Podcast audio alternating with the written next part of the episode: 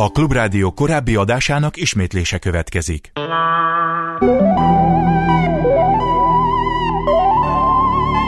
Szolidaritás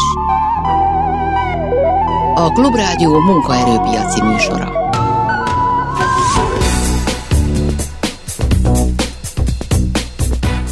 Jó napot kívánok, Sámeszi János vagyok. A mai teljes műsorban a nyugdíjasok helyzetéről beszélgetünk majd, leginkább a jelenlegi nyugdíjasokéről, de talán szót ejtünk majd a lendő nyugdíjasokról is. Három nyugdíjas szervezet vezetőjével beszéljük majd meg az infláció okozta nehézségektől egészen odáig a nyugdíjasok ügyét, hogy hogyan néz ki az ő ellátásuk a különböző intézményekben, és vajon mit tartogat a jövő. Már is kezdünk. Szolidaritás a vendégek pedig Hegyesiné Olsós Éva, az Életet az Éveknek szövetség elnöke. Jó napot kívánok! Jó napot kívánok! Juhász László, a Magyar Szakszervezeti Szövetség nyugdíjas tagozatának vezetője. Jó napot kívánok! És Meskó László, a Nyugdíjasok Országos Szövetségének elnöke. Köszönöm szépen, hogy itt vannak. Szép jó napot kívánok mindenkinek! És akkor nagyon aktualitásokról kezdjünk, mert ma például átlagbéradatok jöttek ki, de, de inflációs adatok is mindig kijönnek, amiből erőteljesen azt látszik, hogy ebben az országban mindenki sokkal kevesebbet érő bérből és fizetésből, vagy éppen nyugdíjból él, mint egy éve és mindkét éve. Úgyhogy nagyon röviden arra kérném önöket, hogy egy átlag nyugdíjas, ha létezik ilyen jelenlegi helyzetéről egy néhány szót mondjanak, figyelembe véve azt, hogy mennyi pénzből él, és ez mennyivel ér kevesebbet, mint mondjuk egy vagy két éve, Hegyesiné Orsoséval először, és aztán menjünk sorba. Hát mindenek előtt a tavalyi év, és ez az év rendkívül nehéz a nyugdíjasoknak az elszabaduló infláció miatt. Egy nyugdíjas fogyasztói kosárba legalább három terméknek kell beleférnie. Az egyik az élelmiszer, a másik a rezsiköltség, és a harmadik az egészséggel vagy betegségekkel kapcsolatos költségek. Egyáltalában nem véletlen, hogy ebben az évben a nyugdíjas infláció mértéke a KS adatai alapján is magasabb, mint az átlagos.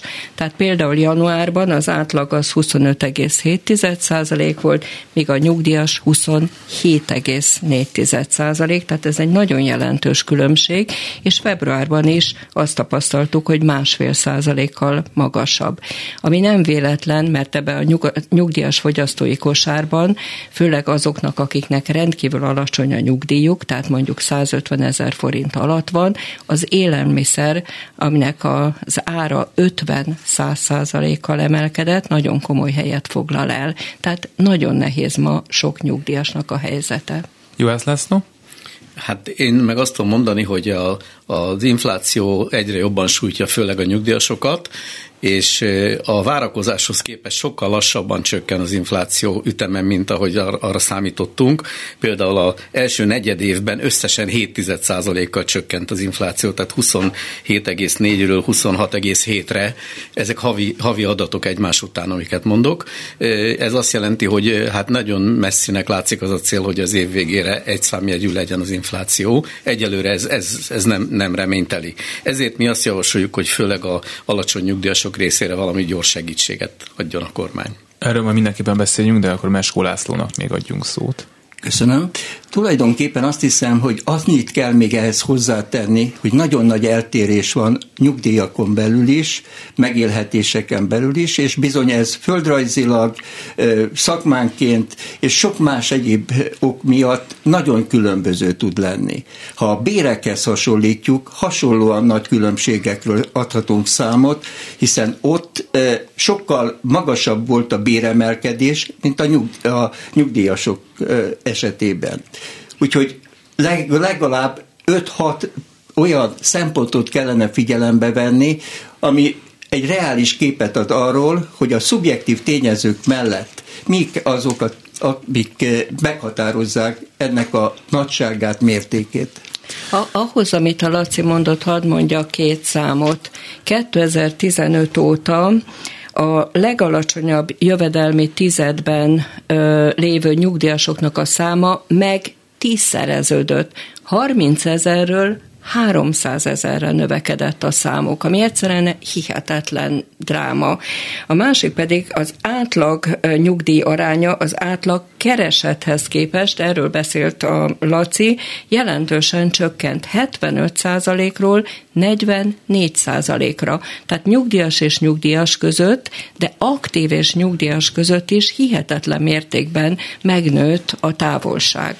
Ugye ennek a leegyszerűsítve elmesélt oka az, hogy a reálbérek vagy a bérek általában sokkal jobban növekedtek, mint, a, mint az infláció, a nyugdíjak viszont az infláció mértékével emelkednek, aztán hogyha van évvégén prémium, akkor egy picit jobban, meg aztán a 13. havi nyugdíj is kicsit bekavart ebbe. Beszéljünk majd erről is, én most először arra kérném önöket, hogyha van képük arról, hogy egy nyugdíjas számára a gyakorlatban az elmúlt két év az mit jelent.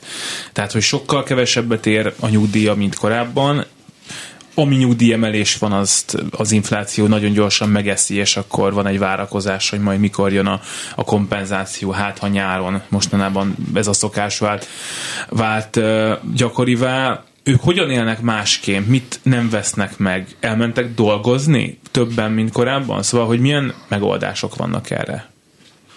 Meskó Lászlóval akkor most. Én azt hiszem, hogy minden fellelhető de Ancsel Évának volt egy mondása az átlag hőmérsékletről, hogy az úgy jön ki, hogy van 40 fok, meg van mínusz. És akkor kijön egy nagyon jó átlag, viszont rendkívül ritka az, amikor átlag hőmérséklet van. Hát így vagyunk ezzel mi is a nyugdíjasok esetében. Tehát az elmúlt, és több mint két év, hiszen a Covid ugyanolyan negatív hatással járt, nagyon felbolygatta azokat a megszokásokat, amik jellemezték a nyugdíjas létet. Úgyhogy én azért mondtam az előbb, hogy szubjektív, mert sokszor találkozunk azzal, hogy egy nyugdíjas megvonja vagy a gyógyszert magától, vagy pedig az élelmiszert, és a unokának vesz csokoládét mondjuk és ez nem normális, tehát ez, erre nem szabadna, hogy sor kerüljön. Úgyhogy én azt tudom erre mondani, hogy minden lehetőséget megragadnak, de hogy mondani szokás, egy 65-70 éves ember például már villanypóznára nem fog felmászni, hiába évtizedeken keresztül dolgozott és biztonságosan. Nem szabad már megtennie. De hogyha megnézzük a buszoknak a sofőrjeit, látjuk, hogy hát az átlag életkoruk nem 30 körül van, hanem bizony túl az 50-en közelebb a 60-hoz. Mesko László szubjektív érzésről beszélt, mivel én egyetértek, de hiszen számszerűen is tudjuk biztosítani, hogy bizonyos, bocsánat, számszerűen is tudjuk bizonyítani, hogy a, a nyugdíjak vásárló értékét nem sikerült a kormánynak megőrizni. A tavalyi éves nyugdíjas infláció 15,2% volt, és 14% volt a tavalyra a halmozott nyugdíjemelés a kiegészítésekkel együtt számított hatását tekintve. Ez azt jelenti, hogy 1,2%-kal adós maradt a kormány. És ugyanez volt az előző évben, és akkor 3% volt ez a különbség. Na most ettől sokkal nagyobb probléma van, mint ezek a 10%-ok, mert ráadásul az is gond, hogy ez nem épült bele a nyugdíj alapba, mert és ezért a következő emelések hatásai sem erre rakódnak rá. Ezért gondoljuk azt, hogy ezt pótolni kell. Itt törvényi probléma van, törvénysértésben van a kormány, az egyik törvénye szerint. A TB törvény ugyan becsléssel írja elő a várható infláció megállapítását a 1-8 havi adatok alapján, és nem intézkedik arról, ha az a becslés nem sikerül, mi legyen. Viszont a stabilitási törvény, 2011-ben elfogadott Magyarország gazdasági stabilitásáról szóló törvény határozottan úgy fogalmaz, hogy a nyugdíjak vásárló értékét meg kell őrizni. Ez a két törvény nincs teljesen összhangban egymással, ezt a másodikat a kormány nem tartotta be, ezért kérjük azt, hogy ez pótlólag történjen meg. Mindenek előtt nagyon lényeges, hogy mi nyugdíjasokról beszélünk, idősekről beszélünk, és sokszor mindazonáltal, hogy nincs átlag idős és átlag nyugdíjas, kevésbe beszélünk arról, hogy ez a nyugdíjas és idős társadalom mennyire sokszínű, már pedig ez hihetetlenül fontos, és nem csak korát, egészségi állapotát, hanem anyagi helyzetét tekintve is. Tehát 2013 óta nincs járulékfizetési plafon, tehát dinamikusan emelkedik az 500-600 ezer forinton felüli nyugdíjak száma, az újonnan megállapított nyugdíjak száma, magas nyugdíjak száma emelkedik, sőt emelkedik az 1 millió forinton fölüli nyugdíjak száma. Nyilván egy olyan nyugdíjas, amelyiknek ilyen magas a nyugdíj összege, az egyébként egyéb megtakarításokkal is rendelkezik, és egészen más minőségű problémái vannak, mint annak a nyugdíjasnak, aki elmúlt 75-80 éves, és mondjuk például ebbe az alsó tizedbe tartozó 300 ezerhez tartozik. A mi szervezetünkhöz mintegy 850 klub tartozik, és nagyon sok olyan programunk van, ahol nagyon sok személyes találkozásunk van nyugdíjasokkal. Egészen drámai túlélési stratégiákról hallunk. Tehát például van olyan nyugdíjas, aki maga elmondja, hogy a gyógyszerét már a nyugdíj előtt egy héttel nem tudja beszedni, nem tudja kiváltani, ugyanis megvárja, hogy megérkezzen a nyugdíj, és akkor veszi meg a gyógyszerét, ami nyilván, hogy egészségkárosodáshoz vezet még egy picit időzünk el ott, hogy a munkavállalási uh-huh. kedv az megnőtte, ugye itt utalt arra, hogy hát nyilvánvalóan vannak olyan szakmák, amiket bizonyos kor felett, vagy bizonyos egészségügyi állapotban már nem lehet csinálni, meg egyébként is bizonyos egészségügyi állapotban már az ember nem tud úgy dolgozni, vagy egyáltalán nem, de ugye most Magyarországon az egy viszonylag kedvező lehetőség, hogy az ember nyugdíj mellett a legtöbb munkakörbe visszamenjen dolgozni, mennyire élnek ezzel, és mennyire élnek jobban, mint az elmúlt években, vagy mind a korábbi években?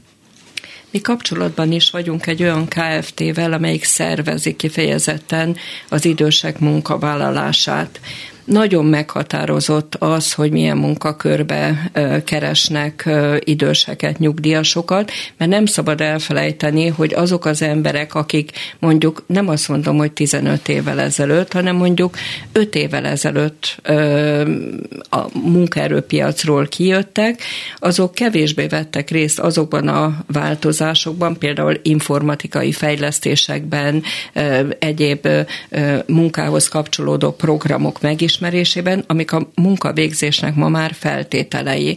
Tehát mi azt látjuk, hogy főleg azok az emberek vállalnak munkát, akik inkább körülbelül négy-öt évvel ezelőtt fejezték be az Tehát aktív időszak. Biztos, hogy nem. És van még egy nagyon lényeges dolog, hogy nagyon sok munkáltató él azzal a lehetőséggel, hogy szól a nyugdíjasnak, aki a nyugdíjkorhatár közelében van, hogy vegye igényben a nyugdíj, igénybe a nyugdíjat, de ő tovább fogja foglalkoztatni, hiszen sokkal kedvező feltételekkel tudja foglalkoztatni, eh, mint az aktív dolgozót.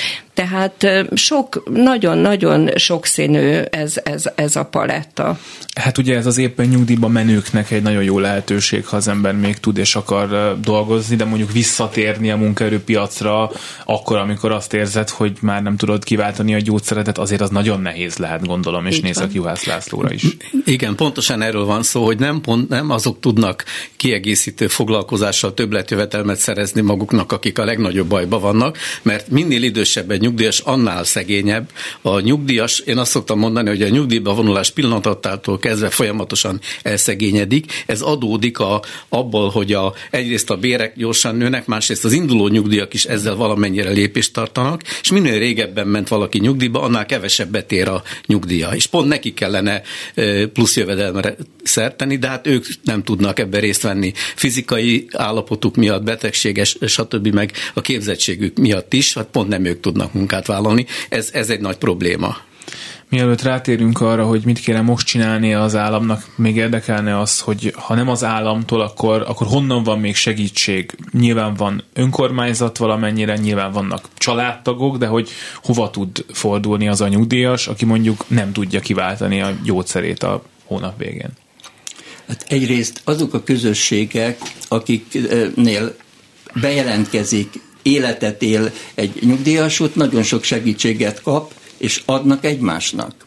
Tehát az országban majdnem mindenhol megtaláljuk azokat a nyugdíjas szervezeteket, akik hát segítik gondozzák azokat a társaikat, akik erre rászorulnak. Sokszor munkával, sokszor közösségi munkával, hogy átsegítsék. De a legfontosabb ebbe, én azt hiszem, az idősbarát önkormányzatok. Hogyha olyan önkormányzata van annak a településnek, városnak, ő tudja megadni a legnagyobb segítséget, hiszen egy olyan kontaktus van a szervezet és a önkormányzat között, ahol napi aktuális feladatokat is képesek orvosolni.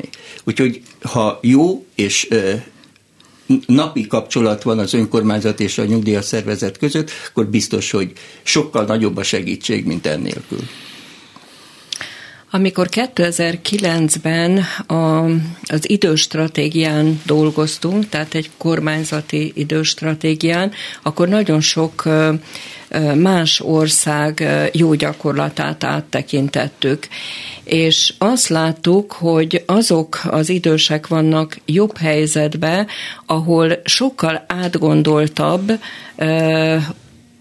a helyi és a kormányzati politika arról, hogy hogyan kell fölkészülni az időskorra, és hogyan kell a legkülönbözőbb lehetőségekbe bevonni az időseket. Tehát például tapasztaltuk, hogy vannak olyan települések, ahol már a nyugdíjkorhatár betöltése előtt öt évvel végig gondolják, hogy azt a tudást, tapasztalatot, amivel az idős ember rendelkezik, hogyan lehet az adott településen máshol használni, hasznosan felhasználni. És ez hihetetlenül fontos, mert itt Magyarországon is szerencsére van sok jó példa, ahol azt látjuk, hogy például az idősek nagyon komoly jelzőszerepet töltenek be abban, hogy mondják, hogy hol milyen probléma van, hol vannak olyan idősek, akik rászorulnak segítségre, sőt, családok, akiknek segíteni kell, vannak olyanok, akik például abban segítenek, hogy amikor a gyerekek iskolába iskolába mennek,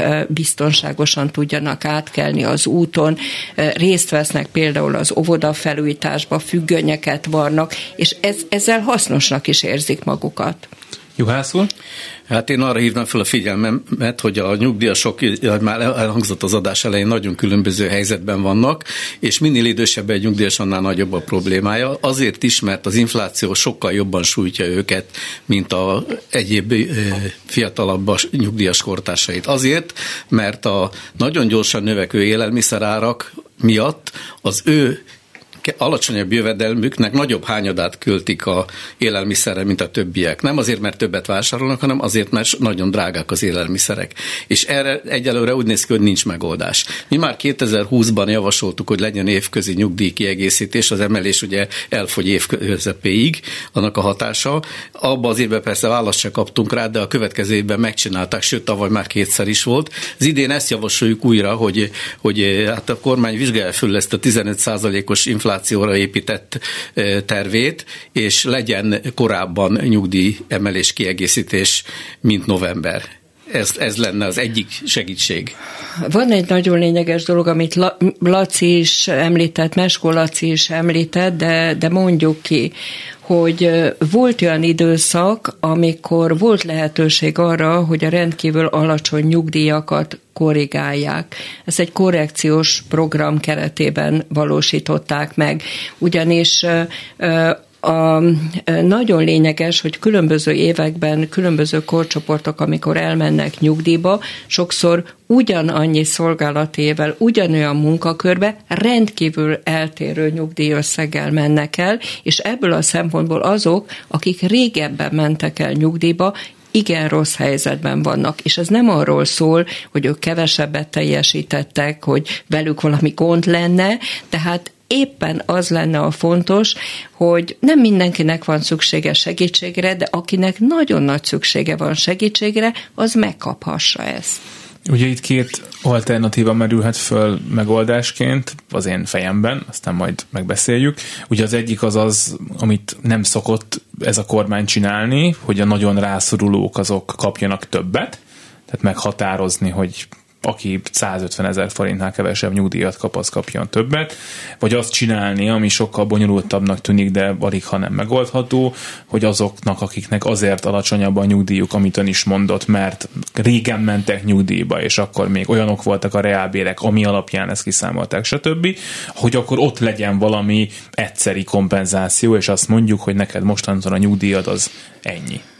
Hát ez annál is inkább nagyon fontos lenne, mert uh, már 2010 előtt számítások is igazolták, hogy egy ilyen döntés évekre széthúzva, megbeszélve, hogy melyik évben melyik csoport kap valamennyivel magasabb százalékos mértékben emelés nem tenné tönkre a költségvetést. Főleg nem most, mert nem szabad elfeledkeznünk, hogy ez a száguldó infláció, ami most van, ez hihetetlen áfa bevételeket eredményez.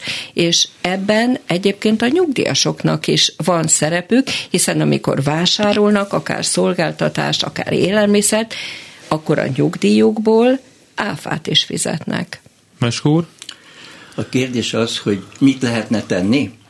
Hát azt kell mondanom, hogy kardinális problémákról van szó. Tehát próbálunk mi mindenféle tűzoltást végezni, de hogyha nem teszik egyszer és mindenkorra, vagy legalábbis belátható időn belül, belátható ideig rendbe a nyugdíjrendszert, akkor az önök korosztálya bár nem látják, de hát tudjuk, hogy ön fiatalabb nálunk, e, már sokféle olyan problémával küzd, ami messze meg fogja haladni ezeket a problémákat is. Én azt gondolom, hogy a Európai Uniónak ez a elvárása, ez lehetőséget teremt arra, hogy egy hosszú távú megoldástban lehessen gondolkodni. Itt a kormánytól függ, hogy kiket milyen mértékben von be, mi bízunk abban, hogy mi részesei tudunk lenni ennek, mert abban biztosak lehetnek, hogy mi hárman például itt ennél az asztalnál egyetértünk, ugyanazt akarjuk, ugyanaz a felé akarunk eljutni. Szerintem rajtunk nem fog múlni.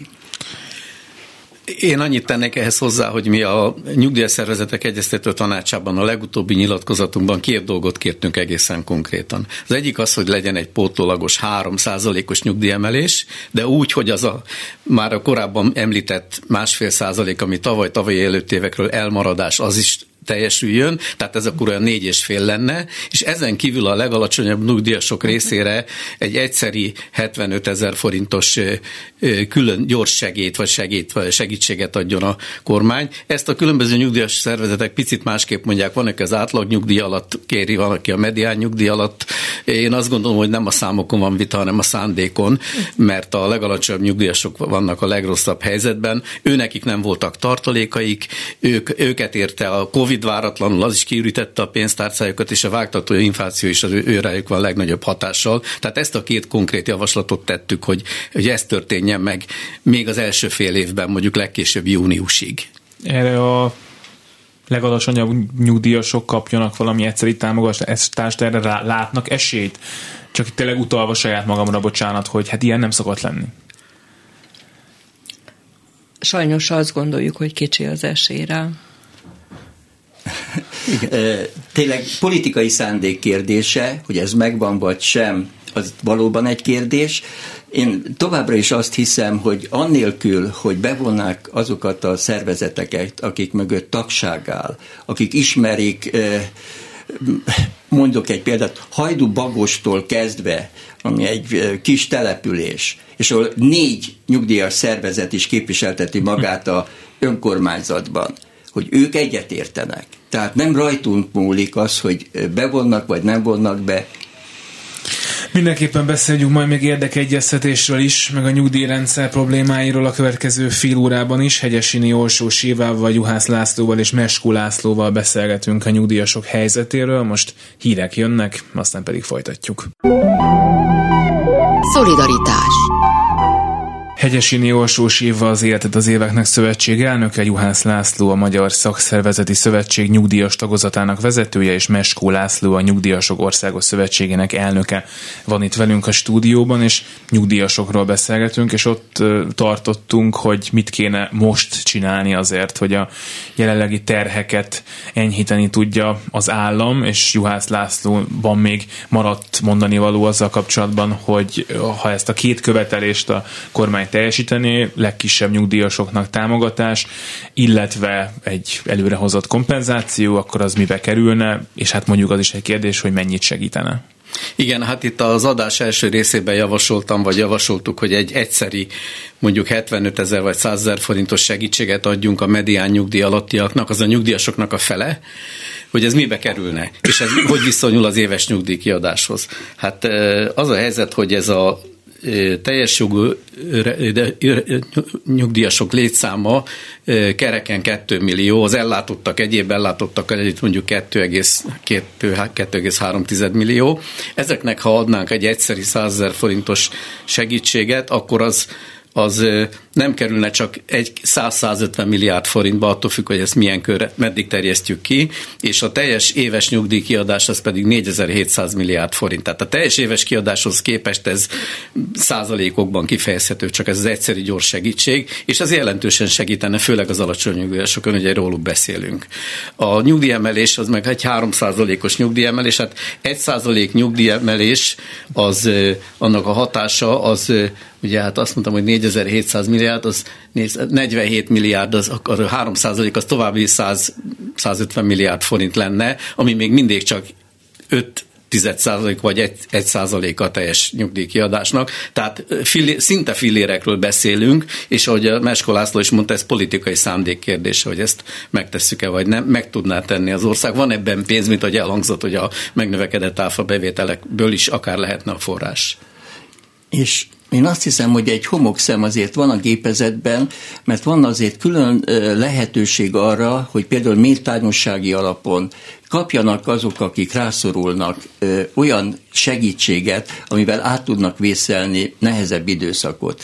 Na most ezt az elmúlt években soha nem költötték el, nem adták ki, odafigyelve biztos, hogy a rászorulóknak is lehetne segíteni az életén ugye szkeptikusok voltak abban, hogy egy ilyen egyszeri segítség a legnehezebb helyzetben lévőknek az jön-e, viszont a nyári előrehozott, de hát mondjuk most már az elmúlt évek tekintetében megszokottnak mondható kompenzáció viszont alig, ha nem lesz, meg hát muszáj is, hogy legyen most nagyon csúnyán mondva. Hát abszolút legyen, hiszen januárban 15%-os emelést kaptak a nyugdíjasok, és az infláció, ahogyan már erről beszéltünk, és különösen a nyugdíjas infláció, az ebben az évben, az első négy hónapban egyszer sem volt 26% alatti.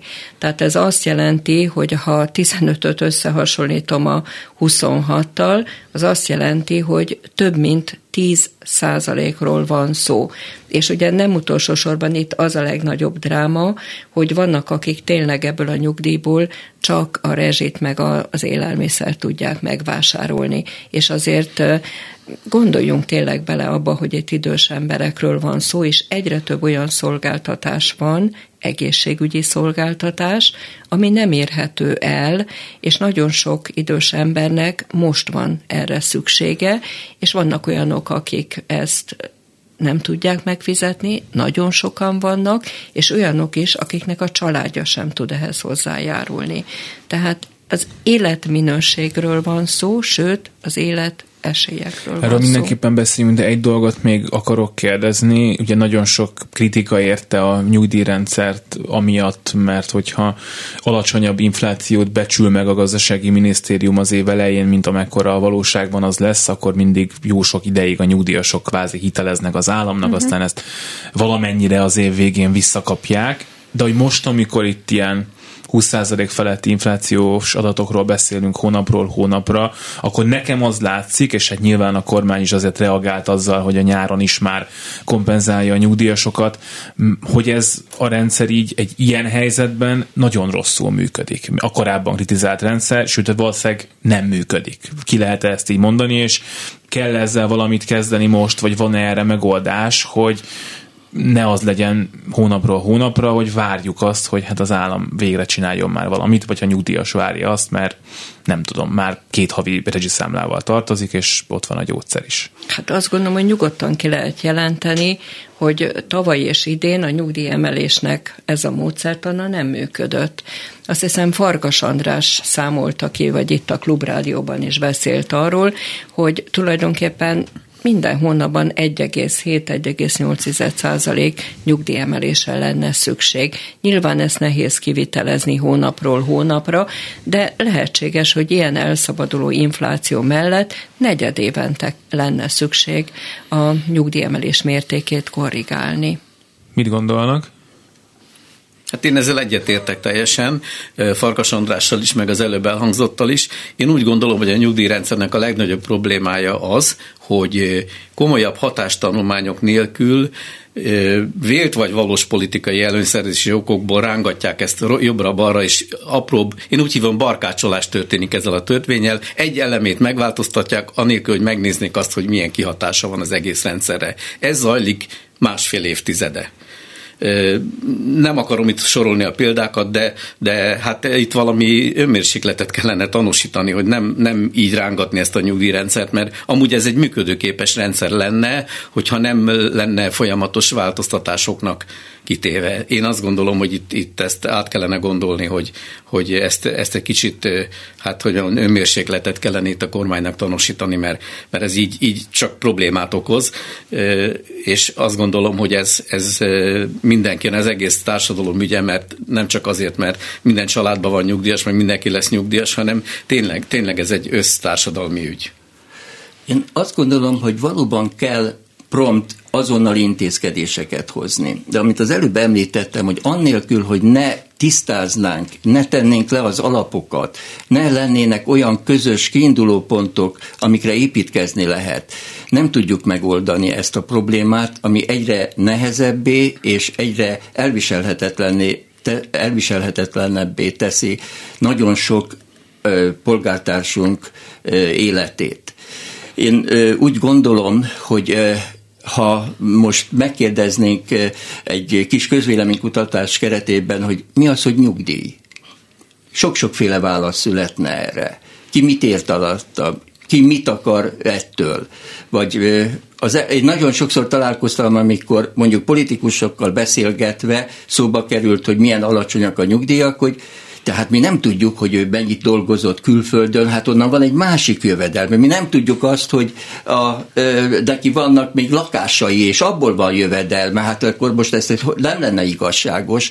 Szóval a problémák azok annál mélyebbek, mint hogy csak kapargassuk. Amire most lehetőségünk van, az az, hogy azokat, akik látjuk, hogy nehéz helyzetben vannak, és azok a nyugdíjas szervezetek ezért fantasztikusan jók, mert valóban látják, valóságosan látják, hogy kik vannak nehéz helyzetbe, hogy azokon tudnak segíteni. Ezek nagyon értékes közösségek, és nagyon fontos, hogy mi a magunk eszközeivel segítsük, remélem, hogy kapunk hozzá állami támogatást. Na ezt akartam pont kérdezni, hogy önöknek, akik itt ülnek most, akkor maradjunk önöknél, van-e, lesz-e, illetve az elmúlt időszakban volt-e lehetőségük mondjuk döntéshozókkal állami, kormányzati döntéshozókkal találkozni, és elmondani nekik, hogy mi a baj?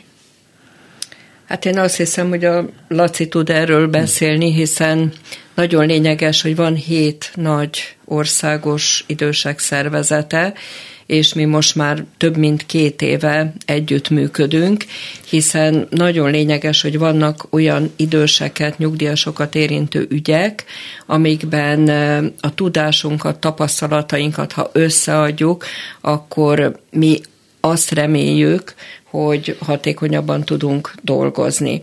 Egy alkalommal egy államtitkár eljött az egyeztető tanács ülésére. Én azt gondolom, hogy ez rendkívül fontos volt, mert azért, ha jól emlékszem, több mint 10 vagy 11 év után sor került egy ilyen beszélgetésre. Az én emlékezetem szerint azért volt olyan dolog, amin ő meglepődött, és ami számunkra rendkívül triviális volt.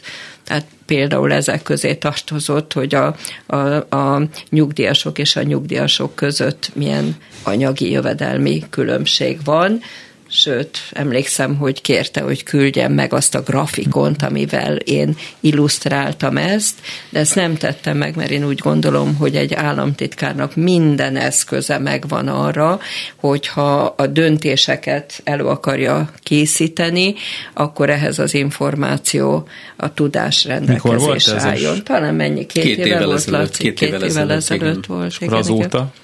Azóta azért van levél, amit kaptunk a pénz pénzügyminisztériumtól, és azt gondolom, hogy hogy a legutóbbi levél még talán azt is lehet mondani, hogy, hogy igyekeztek szakmai természetű választ adni, mert nagyon lényeges, hogy amikor egy idős szervezet nagyon megfontoltan, egyébként szakértőket is bevonva megfogalmazza a véleményét, akkor erre ne politikai tartalmú ö, kioktató jellegű válaszokat kapjunk, mert mi érdemben szeretnénk tárgyalni.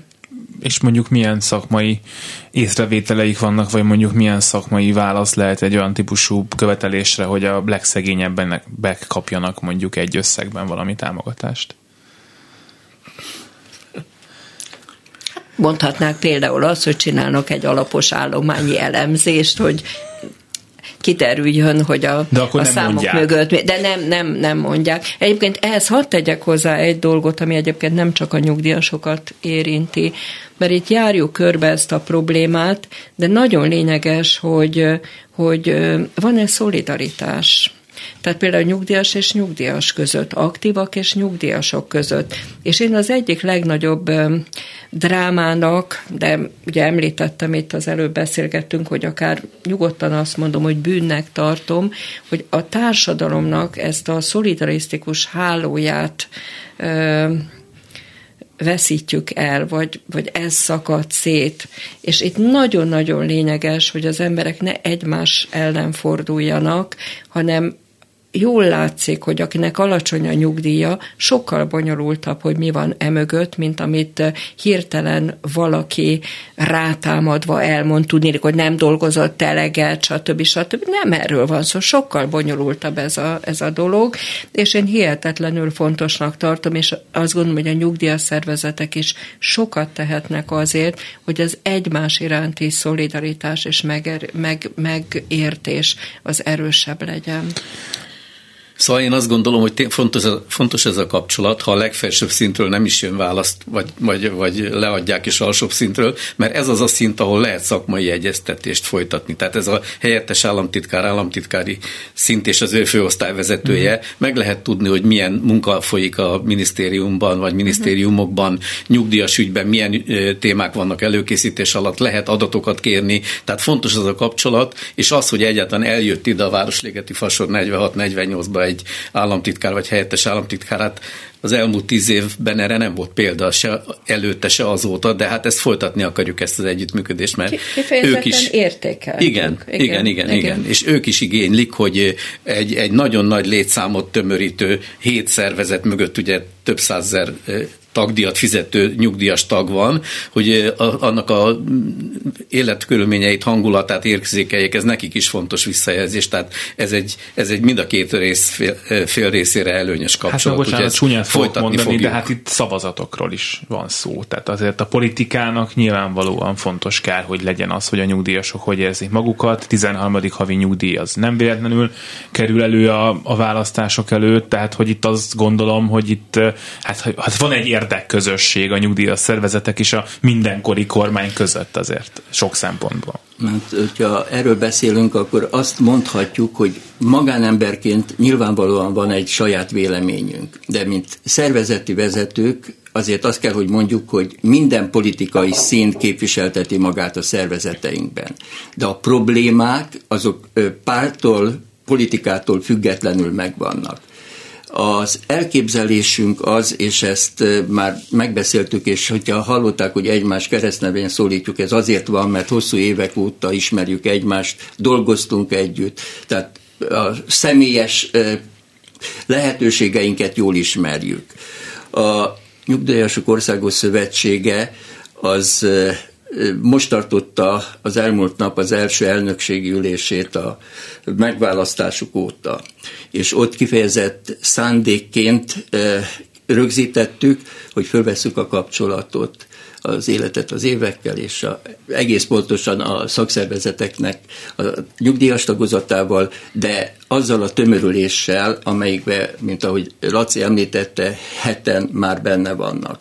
Én azt hiszem, hogy így közösen sokkal nagyobb hatást tudunk kifejteni. Egyébként mi is ilyen államtitkár, államtitkár helyettes szintig jutottunk el, illetve a Magyar Nemzeti Bank, akik ugyancsak rendszeresen készítenek többek között nyugdíjjal kapcsolatos elemzéseket, volt megbeszélésünk valóban úgy, hogy szakmai jellegűek, tehát ahol megpróbálunk közös nevezőre jutni, Hát remélem, hogy hamarosan lesz egy érdekvédelmi tanács, mint a munkavállalók, munkáltatók és a kormány között, mert szükség van rá. Tehát egész egyszerűen a, a problémák olyan halmaza van, amit lehetetlen annélkül, hogy a legérintettebbek ne, kapnak, ne kapnának ebbe szerepet. Hegyesi Neosós Éva már utalta arra, hogy nagyon sok nyugdíjasnak pénzért kellene vagy muszáj egészségügyi szolgáltatást igénybe vennie, és hogy ezt a család összedobja, vagy nem dobja össze, és azt gondoltam, hogy egy picit beszéljünk erről, mert amikor mondjuk ebben a műsorban egészségügyi dolgozókról beszélünk, szociális dolgozókról, idős gondozásban dolgozókról, és az ő ügyfeleikről, akkor egyébként nagyon nagy részt nyugdíjasokról is beszélünk, vagy róluk beszélünk főként, hiszen a egészségügyi ellátást, ahogy idősödik az ember, úgy fogja egyre gyakrabban elővenni. Tehát magyarán, hogy azért a nyugdíjrendszeren túlmutató problémák, azok rendkívüli módon érinthetik a, a nyugdíjasokat, és hát éppen ezért gondolom én, de hát ezt mondják el önök, hogy egy nagy egészként kell ezt a történetet kezelni, nem elég több nyugdíjat adni, hogyha közben a kórház meg szétesik a város szélén, ahova el kéne menned, sajnos egyre többször. A mi szervezetünkben, amikor arról beszélünk, hogy mire van szükség ahhoz, hogy jó minőségű időskora legyen valakinek, akkor először azt mondjuk, hogy szociális biztonságra van szükség, vagyis fontos a jövedelmi biztonság. Második helyen azt mondjuk, hogy fontos, hogy milyen egészségi állapottal éli meg a nyugdíjaskort és a nyugdíjas éveket, milyen esélye van az egészségét helyreállítani, a betegségét kezelni. A harmadik az a közösséghez való jog, tehát hogy ne magányosodjon el, és a negyedik, amit mi mondani szoktunk, ez, hogy legyen lehetősége értelmes, értékes tevékenységre.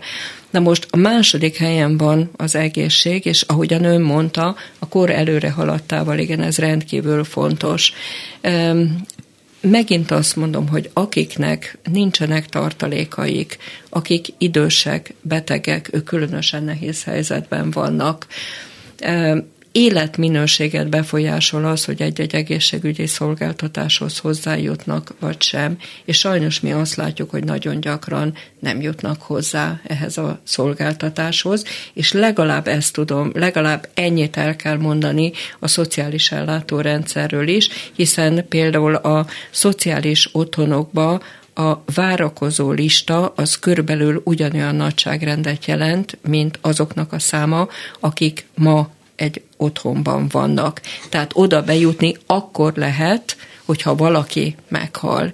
És sok esetben, mire valaki meghal, addigra az, aki várakozik, is meghal, és ez egyszerűen méltatlan élethelyzeteket teremt. Juhász úr? Én azt tudom hozzátenni, hogy mi is azt tartjuk a legfontosabbnak, hogy az egészségben eltöltött évek száma növekedjen. Ez, ez a legfontosabb a nyugdíjasok részére, és ennek sok összetevője van. Sokszor apró segítségekkel lehet e, ezen e, javítani.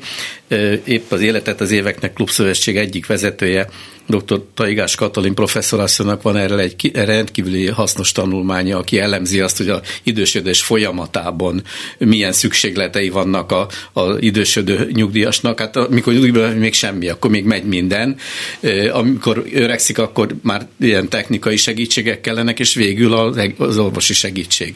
Ezt ő úgy foglalta össze, hogy go, slow go és no go szakaszra osztotta az idősödés folyamat. Tehát, tehát a go, amikor még minden megy, hát amikor nyugdíjba az ember másnap még nem történik semmi. A, a go az azt, hogy már lassabban, de még mindent tud csinálni kis segítséggel, és a végén oda eljut az ember, hogy az egészségügyi rendszerbe kerül. Ezért javasoltuk azt két évvel ezelőtt, hogy a szociális és az egészségügyi ellátást közelítsük egymáshoz, annak valamilyen fajta integrációját javasoltuk, még Falus Ferenc doktor úr munkássága alapjának akit ugye tavaly elvesztettünk sajnos, és ennek a kialakítására hát ilyen apró modellkísérletekkel is indultak a fővárosban, úgyhogy ebben nagy lehetőséget látunk, mert ez a két rendszer nagyon közel kell, hogy kerüljön egymáshoz az idős ellátásban, úgyhogy ebben látunk mi nagyon komoly lehetőséget. Esó.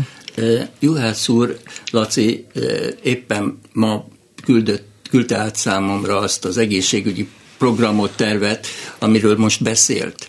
Megvalom, hogy Korábban nálunk is készült egy hasonló, úgyhogy feltétlenül meg akarom osztani valamennyiünkkel.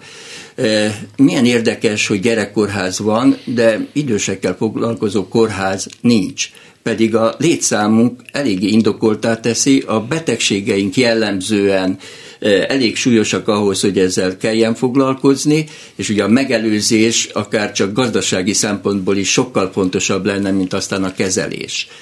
Úgyhogy nekünk is van elképzelésünk, most ezt szeretném, hogyha összedolgoznánk, hogy mit lehet közösen hasznosítani, valóban az egyik legfontosabb kérdés. Egy picit most ez már az érdekvédelemnek azok a pilléreit, amit Éva említett, én egyet még hozzáteszek, a kommunikációt, a tájékozódást, a tájékoztatást és a tájékozódásnak a lehetőségét. Mert ettől is bizony meg vannak fosztva azok a e, nyugdíjasok, akik nem rendelkeznek olyan hírforrással, amit autentikusnak lehet tekinteni. És pont nem olyan régen jöttek ki Európai Uniós várható élettartam adatok, és ezeket egy kicsit így jobban megnéztem, és persze növekszik. Tehát, hogyha csak azt nézzük, hogy ma mennyit él egy ember, és mennyit él tíz éve, akkor Magyarország fejlődik.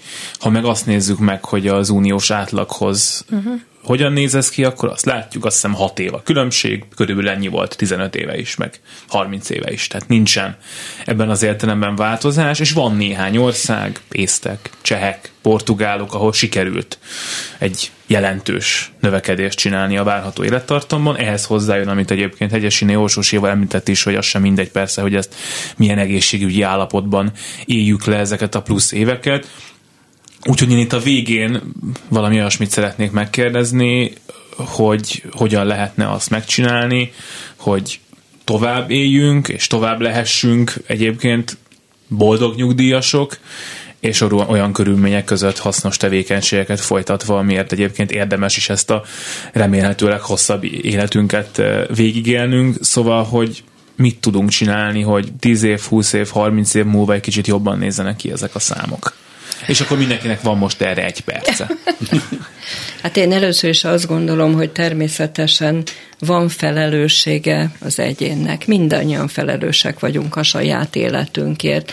Van felelőssége a családnak, és van felelőssége a tágabb környezetnek, kormányzatnak. Nagyon lényeges, hogy mindenki a maga területén tegye azt, ami a dolga és ez nagyon nem egyszerű, mert hiszen az egyik befolyásolja a másikat. Én mindenek előtt azt gondolom, hogy, hogy egy más társadalmi légkörre lenne szükség, ahol természetes az egymással való kommunikáció, ahol fontos a másiknak a véleménye, és nagyon lényeges, hogy milyen víziónk van arról, tud-e közelíteni ez a vízió, tehát az egyéni, a kis csoport és a nagy csoport víziója ahhoz, ami tíz év múlva lehetséges, mert, mert én ezt tartom a leglényegesebbnek, hogy, hogy, hogy egy gyerek, aki most megszületik, vele mi történik tíz év múlva, aki most nyugdíjba megy, tudjuk-e befolyásolni azt, hogy az ő élete milyen lesz tíz év múlva. Juhász úr? Én azt tenném ezt hozzá, Éva elmondta az egyéni felelősséget, meg a kormányzat felelősségét, az önkormányzatok szerepét emelném ki ebben. Nagyon sok olyan apró segítséget lehet adni az idősödő embereknek, hogy az önállóságukat minél tovább meg tudják őrizni, és a saját lakásukban élhessenek minél tovább. Ehhez önkormányzati segítség kell, akár étkeztetés, akár csak segít valaki fölvinni a, a bevásárlásból a emeletre az, az árut, amit megvett, vagy, vagy segít segít a takarításban, tehát az önkormányzatoknak van erre gyakorlatuk.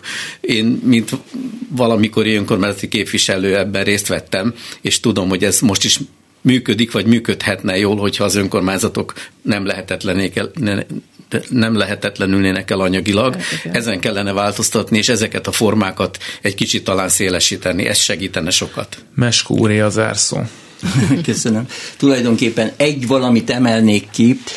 Sokszor hozom fel példaként, hogyha egy számot leteszünk kettőnk közé, és én mondjuk egy hatosnak látom, ön pedig azt mondja, hogy kilences, és nem vagyunk képesek arra, hogy a másiknak a fejével gondolkodjunk, akkor soha nem fogunk közös nevezőre jutni. Tehát először is nagyon fontos lenne az, hogy megértsük a másiknak a szándékát, és empatikus módon megpróbáljuk elfogadni és kialakítani egy közöst.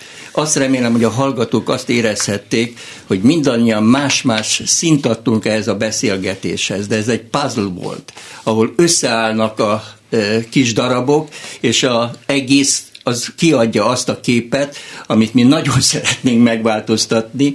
Remélem, hogy ebben egy kicsit sikerülni fog előrelépnünk. Nagyon szépen köszönöm, hogy itt voltak. Hegyesini Olsós Éva az Életet az Éveknek Szövetség elnöke, Juhász László a Magyar Szakszervezeti Szövetség nyugdíjas tagozatának vezetője, és Meskó László a Nyugdíjasok Országos Szövetségének elnöke volt itt. A műsor ezzel véget ért.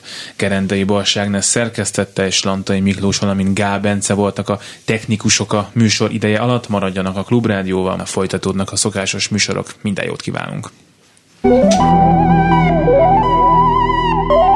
Szolidaritás A Klubrádió munkaerőpiaci műsorát hallották. A Klubrádió korábbi adásának ismétlését hallották.